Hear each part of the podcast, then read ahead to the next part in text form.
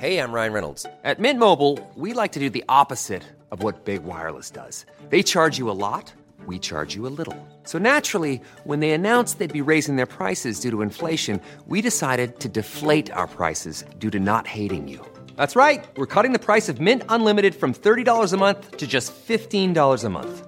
Give it a try at mintmobile.com slash switch. forty-five dollars up front for three months plus taxes and fees. Promo rate for new customers for limited time. Unlimited more than forty gigabytes per month slows. Full terms at mint mobile dot com. Kei te whakaronga mai koe ki tō tātou au horihori ki te reo irirangi o Aotearoa. This is Our Changing World. I'm Alison Balance, and now, how buildings stand up to earthquakes is of huge interest to us. It's been very much on our minds since the Christchurch earthquake sequence began, leading of course to the demolition of many buildings, followed by extensive rebuilding. The University of Canterbury is well known for its earthquake engineering, and among its experts is mechanical engineer Geoff Rodgers. Last year, Geoff won the Cooper Award, which is the Royal Society Te Aparangi's Early Career Research Excellence Award for Technology, Applied Science and Engineering. I'm off to ask him, how did we used to design buildings to withstand earthquakes, and what can we do differently now? The thinking has been that in a large earthquake, a building can't be designed to be entirely damage-free, so it's been to accept that damage will occur and, and carefully manage where that damage occurs within the building. It's what's referred to as a hierarchy of strength, so making sure that the, the weakest parts are where you can tolerate damage and that that damage doesn't lead to the structure collapsing. And it's what's sort of termed the life safety design principle or the sacrificial damage approach. And that's that's really been around protecting lives, preventing collapse, and it, it has by and large achieved that objective very well. The downside is that it leads to widespread demolition, and of course the repair or the demolition and rebuild costs are, are huge, and the, the downtime for the city is significant. So we've seen that in Christchurch, but it's also been seen in other developed places worldwide. Uh, Northridge in ninety-four, um, that's an area of Los Angeles, uh, Kobe in Japan in ninety-five, and really the, the, the research area accepts that a, a new approach is needed. You talked about sacrificial elements, so what ends up getting sacrificed? What's, what do you need to keep versus what are you able to lose? So the key thing is around the, the horizontal elements, the, the beams that support the floors, um, where they connect into the columns, the columns being the vertical members that carry all the forces down to the foundation, that the beams are designed to be uh, to be damaged and start to, to give way at a force less than that, which will cause damage to the column. Uh, because if you lose the column, then you lose your primary Um, gravity carrying system that goes down to the foundation. So it's very important to make sure that, that those um, columns remain undamaged and, and keep the building standing, carefully managing the, the design such that the beams will will be damaged and, and, and yield and give way um, before they cause any damage to the columns. So you're taking a different approach with several different elements. Do you want to describe how what you're doing is different? So there's a lot of research worldwide on uh, low-damage structural design methods, and there's this underlying premise in earthquake engineering where strength doesn't equal performance. If you just put some bracing in and make a building more rigid, you actually significantly increase the acceleration that will be felt by occupants. So that has a problem in terms of the amount of force that everything has to be designed to transmit, but also in terms of um, the accelerations which are felt by the occupants and the contents. So it's quite a d- difficult design balance. You look at the, the frequency of the way in which the ground typically shakes and the um, period of the building, and there's this complex interaction. And we can't modify the way in which the ground will shake. That's the, the hand that we've been dealt. But we can modify the way in which structures do respond to that shaking. And the main focus worldwide, um, there's a few types of different Uh, anti-seismic design, so ways in which buildings can respond well in earthquakes. Things like base isolation are very effective. Base isolation, that's what they've got at Te Papa in it Wellington? Is, yes, so there's a few different things. There's the lead rubber bearings, um, which obviously Bill Robinson from Robinson Seismic was famous for. There's also things like friction pendulum bearings, which essentially use a, a concave disc with a, a, a puck in there, but like a, a hockey puck, which transmit forces but allow the building to slide. Um, so there's a, a few different specific designs in terms of how that isolation's provided, but the key thing is that there's a, an isolation plane where the building can basically slide horizontally independent of the ground. And that overall works very well. Um, there are some restrictions, though. The building has to be a reasonable aspect ratio, like a, a very um, tall, narrow building isn't well suited to be base isolated uh, because of the overturning moment that can the, the isolators don't tend to cope well with uplift. Uh, a shorter and squatter building with a the wider foundation that's not as high is a much better candidate for, for base isolation. So Te Papa is perfect for that? Te Papa is perfect. And it's also, the thing with Te Papa is also on a flat ground. So um, if, a, for example, on a hillside, uh, it might be hard to get a, a flat isolation plane that the building can. So base isolation does work very well, but there are some buildings where it's, it's not necessarily a good candidate. The other thing that's been a, a big focus of a lot of Uh, research here in New Zealand and worldwide has been around uh, rocking systems. So having, accepting that buildings will move, allowing them to move, but carefully managing how that happens. So it's a it's a very small amount of, of gap opening that occurs at structural connections. So rather than um, making them as one rigid block and, and forcing damage to occur when they move, is to actually have a jointed system where there's there's two different components there that are connected basically through a steel tendon, and that can be, have a clamping force. So in a low level of earthquake, the building responds basically like a traditional structure and as one continuous block. But then in a larger earthquake, when a, a certain level of demand is reached, um, it can actually open up and have some, some controlled motion at those at those joints. And that changes the period of vibration of the building. It, it lengthens the period, and it, it alters the way in which the, the building is excited by the ground shaking. So is that better suited to particular styles of building? If, you know, base isolation worked best on low squat buildings, what's this one good for? It's good for a range of buildings, um, everything from a few stories tall. It doesn't get, tend to get used for really tall buildings, um, but anything up to sort of ten or twelve floors, or sometimes, in some cases, beyond that. Um, it's it's really looking at just a, a way of having a building that can actually deflect and, and, and move in an earthquake, um, but do so in a way that's, that's very low damage. The catch twenty-two here is that the conventional wisdom, uh, the conventional sacrificial damage approach, that damage actually absorbs a lot of energy. So to, to bend reinforcing steel and break concrete and, and do all that damage to the structure actually takes a, a lot of it's a lot of work to do that, and it absorbs a lot of energy doing that. So if we take away that damage from a building, we possibly introduce a problem where the building sways too much and it sways for too long. We don't get a lot of damping there. So when you have a low damage structure, to then augment that with uh, energy dissipation devices.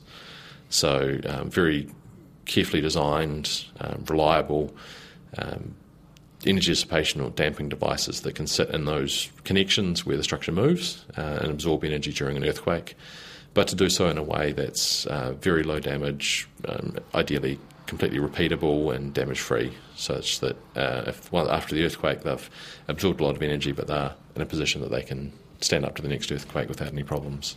So what kind of things are these devices? Um, so there's a, a range of different things available. Um, one of the things that's been used a bit internationally is just a, a yielding steel component, so it's it's kind of recreating the same sort of damage that exists, um, but doing so in a very an externally mounted device that can be very easily unbolted and a replacement bolted in. So that would still require some repair after an earthquake, but it could be done very rapidly. There's also things I've developed. One was um, sort of building on the, the likes of the lead rubber bearings that um, was done at Robinson Seismic, and um, ran a lead extrusion damper. So that's uh, a repeatable extrusion process of, of lead. It's a bit like if you make Play-Doh spaghetti or if you squeeze toothpaste out of a tube, that's the extrusion process. Uh, but doing that in a repeatable manner, and doing that with a material that's much stiffer than toothpaste or Play-Doh, and then just using that, that extrusion process, that the force that you put in and the energy you expend forcing that Play-Doh out the out the orifice. Um, the same thing can be done on a, on a much grander scale um, to absorb energy during a, during an earthquake. So you're using lead instead of toothpaste? Is yes, that the idea? Yes, that's the that's exactly it. Because yeah. lead is moderately soft. Uh, moderate soft compared to something like steel, but significantly stiffer than something like toothpaste or Play-Doh. And in that case, you had an earthquake, your, your lead, your toothpaste gets squeezed out. What do you have to do after the earthquake? Uh, it's done in a re- reversible manner. So there's a, basically a central shaft that runs through a device, and it's it's a reversible extrusion. So, so it just pushes it from one side to the other? It does, as the building sways back and forward. Um, so it's still there, and it hasn't been pushed into another chamber or anything. It's it's ready to go. And and also looking at other things like um, some tension-only bracing, which has a ratcheting engagement mechanism, and also some new design of uh, viscous fluid devices. Obviously, with viscous fluid devices, they're used uh, a lot in things like vehicles, trucks and cars, um, and they're also there's a number of them available worldwide, specifically intended for structures. So what's the viscous fluid? It can be a range of things. It can be anything from a reasonably basic oil. Um, a lot of them use a silicone fluid. It's basically the same way in your car suspension, that as you go over a bump, that it absorbs energy, um, doing that on a on a much bigger scale. The ones that have been used in structures, they generally tend to be reasonably basic damping behaviour. But if you look at a, a high-end mountain bike or a high-end race car, they have very specific damping characteristics to, to manage those forces in a very careful way. And that's some of the work we've done over the last few years, is trying to say, how can we customise that response of a viscous damper to, to try and actually optimise the structure? So there's a sense in which you can think of that what you do is a bit like, you know, suspension on a mountain bike, but you're trying to provide suspension to an entire building. Absolutely, yeah. And I think that's, I guess I have a unique position where I'm a mechanical engineer that works um, quite significantly in civil engineering applications. So the systems that you've been involved in developing, you're based in Christchurch, there's an awful lot of earthquake rebuilding going on. Are these systems being used in any of the rebuilds? Yeah, so there is quite a lot of uh, innovation that's been adopted within Christchurch. Um, so base isolation has seen a, a much bigger usage um, post-quake. Before the quake, Christchurch Women's Hospital was the only base isolated building that we had in, I think, in the South Island. And since the earthquake, we're seeing much more of those. We're seeing uh, much more use of, uh, of both base isolation and also dissipative braces. Um, so not just having a rigid steel brace in a building, but also having a the brace, but having some sort of energy dissipative element within that. Also things like rocking structures, rocking frame structures. Forte Health building is, is one. Are they more expensive to build than traditional buildings? That's that's always a challenge. Um, uh, the general feeling is that they, they may have a small cost premium, but not much. Yeah, that that is a big part of our research, is to, to try and make sure that we don't just come up with some sort of gold-plated research solution which works great in a lab but isn't practical or economic. So that's, I guess, at the heart of a lot of what we do, is, is making sure that things are pragmatic and, and reasonable and economic to actually see uptake. Does it mean the buildings look any different from the outside? Could I tell, walking past, that they had these devices? Not necessarily. Um, it doesn't have to be the way, although the one thing that's actually very interesting, and certainly something that's really been fascinating for some of the international collaborators that have come to Christchurch, is that in the wake of the earthquakes, the, there is more and more sort of acceleration of the structural frame. Like some of the buildings on uh, Cambridge Terrace, for example, with the rocking frames, you go in and it's in the elevator um, lobby, the entire rocking frame is visible, as as are all the dissipative elements. And that's fascinating for some of our international collaborators, because normally it's a case of um, do what you can to make the structure as good as possible, but hide it behind the partition walls and things. And I, I think that's probably just primarily due to our recent experience, that, that the public actually, I guess, feels safer seeing the, the obvious signs of the seismic bracing in a building. Thanks, Geoff. That was Geoff Rodgers. He's at the University of Canterbury and the MedTech Centre of Research Excellence. Cheers, everyone. I'm Alison Balance, and this, Our Changing World podcast, first aired on R N Z National on the twenty-fifth of January twenty eighteen. We are on the web at rnz.co.nz slash Our Changing World. We're on Twitter and Facebook as R N Z Science. It's easy to subscribe to our podcasts. We are R N Z Our Changing World on Spotify, Stitcher, iTunes, Radio Public and the R N Z app. And if you've got a moment, please rate and review us. Much appreciated. To find out what other podcasts R N Z has on offer, check out the Podcasts and Series page at r n z dot co dot n z. Okay, that's it. Bye for now. Mā te wā. Subtle results, still you, but with fewer lines. Botox Cosmetic, onabotulinum toxin A, is a prescription medicine used to temporarily make moderate to severe frown lines, crow's feet, and forehead lines look better in adults. Effects of Botox Cosmetic may spread hours to weeks after injection, causing serious symptoms. Alert your doctor right away as difficulty swallowing, speaking, breathing, eye problems, or muscle weakness may be a sign of a life-threatening condition. Patients with these conditions before injection are at highest risk. Don't receive Botox Cosmetic if you have a skin infection. Side effects may include allergic reactions, injection site pain, headache, eyebrow and eyelid drooping, and eyelid swelling. Allergic reactions can include rash, welts, asthma symptoms, and dizziness. Tell your doctor about medical history, muscle or nerve conditions including A L S or Lou Gehrig's disease, myasthenia myasthenia gravis, or Lambert-Eaton syndrome and medications, including botulinum toxins, as these may increase the risk of serious side effects. For full safety information, visit Botox Cosmetic dot com or call eight seven seven, three five one, zero three zero zero.